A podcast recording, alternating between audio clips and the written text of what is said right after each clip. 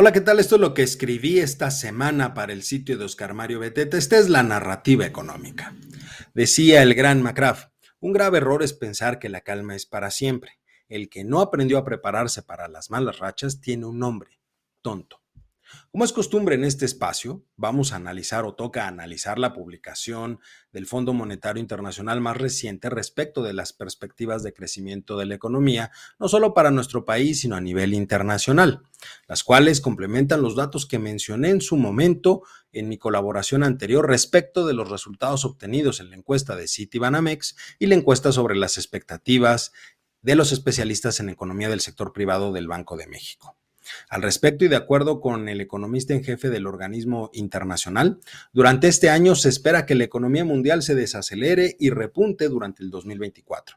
Sin embargo, los altos niveles inflacionarios y el conflicto bélico entre Rusia y Ucrania continúan siendo los principales problemas que generan que el crecimiento se mantenga en niveles bajos. Sin embargo, la gran dinámica que se observó al cierre del 2022, combinado con mercados laborales fuertes, alto consumo de los hogares, adaptación a la crisis energética y altos niveles de inversión por parte de las empresas, generan que la perspectiva cambie radicalmente y mejore en cierto nivel. Un factor importante ha sido la reapertura total de la economía china que ha generado un repunte importante en la actividad comercial a nivel global. Pero lo sucedido con las instituciones bancarias tanto en Estados Unidos como en Europa han encendido un foco rojo en los procesos económicos. De acuerdo con lo publicado por el Fondo Monetario Internacional, el crecimiento de la economía mundial este año será del 2.8%. Esto es 0.6 puntos porcentuales menos que el crecimiento del año 2022. Sin embargo, en el año 2024 se espera que la tasa se estabilice a niveles del 3%, lo que significa un incremento respecto del 2023 de 0.2 puntos porcentuales. En lo relacionado a las economías avanzadas, se espera que este año el crecimiento de estos países eh, sea mucho menor al crecimiento global, del orden del 1.3%, lo que representa 1.4 puntos porcentuales menos que el crecimiento vislumbrado en 2022. Asimismo, se espera que de continuar la tensión en el sector financiero en los próximos meses, el crecimiento puede sufrir una nueva modificación pasando del 2.8% al 2.5%, colocando a las economías desarrolladas por debajo del 1%. De manera puntual, los pronósticos de crecimiento para el año 2023 y 2024 del Fondo Monetario son los siguientes. Estados Unidos 1.6% en 2023 y 1.1% en 2024.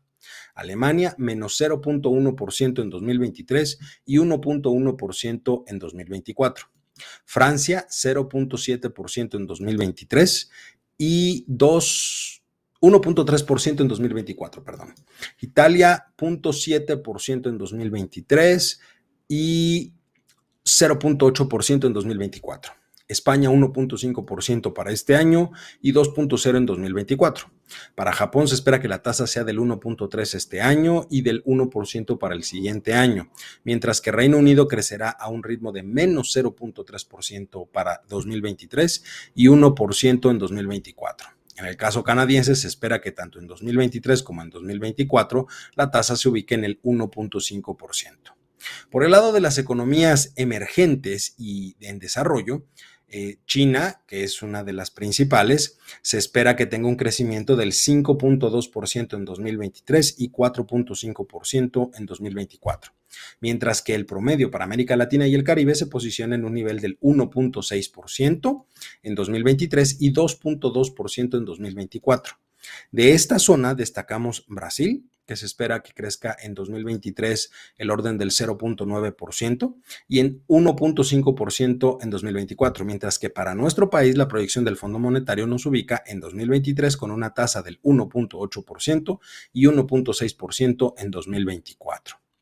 De manera puntual, en el caso mexicano, en 2023 la proyección del Fondo Monetario Internacional se encuentra 0.64 puntos porcentuales por arriba de lo establecido en la encuesta del Banco de México y 0.4 puntos porcentuales por arriba de lo que marca la encuesta de Citibanamex.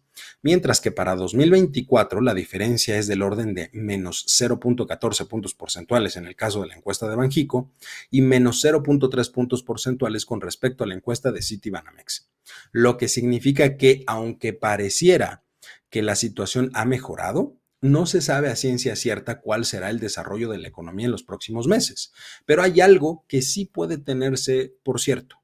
La decisión política económica que se tome en cualquier país debe enfocarse en un solo objetivo, mejorar la vida de las personas. Si esto se pierde de vista, entonces mucho me temo que muy poco puede ser el avance que se tenga en los próximos años.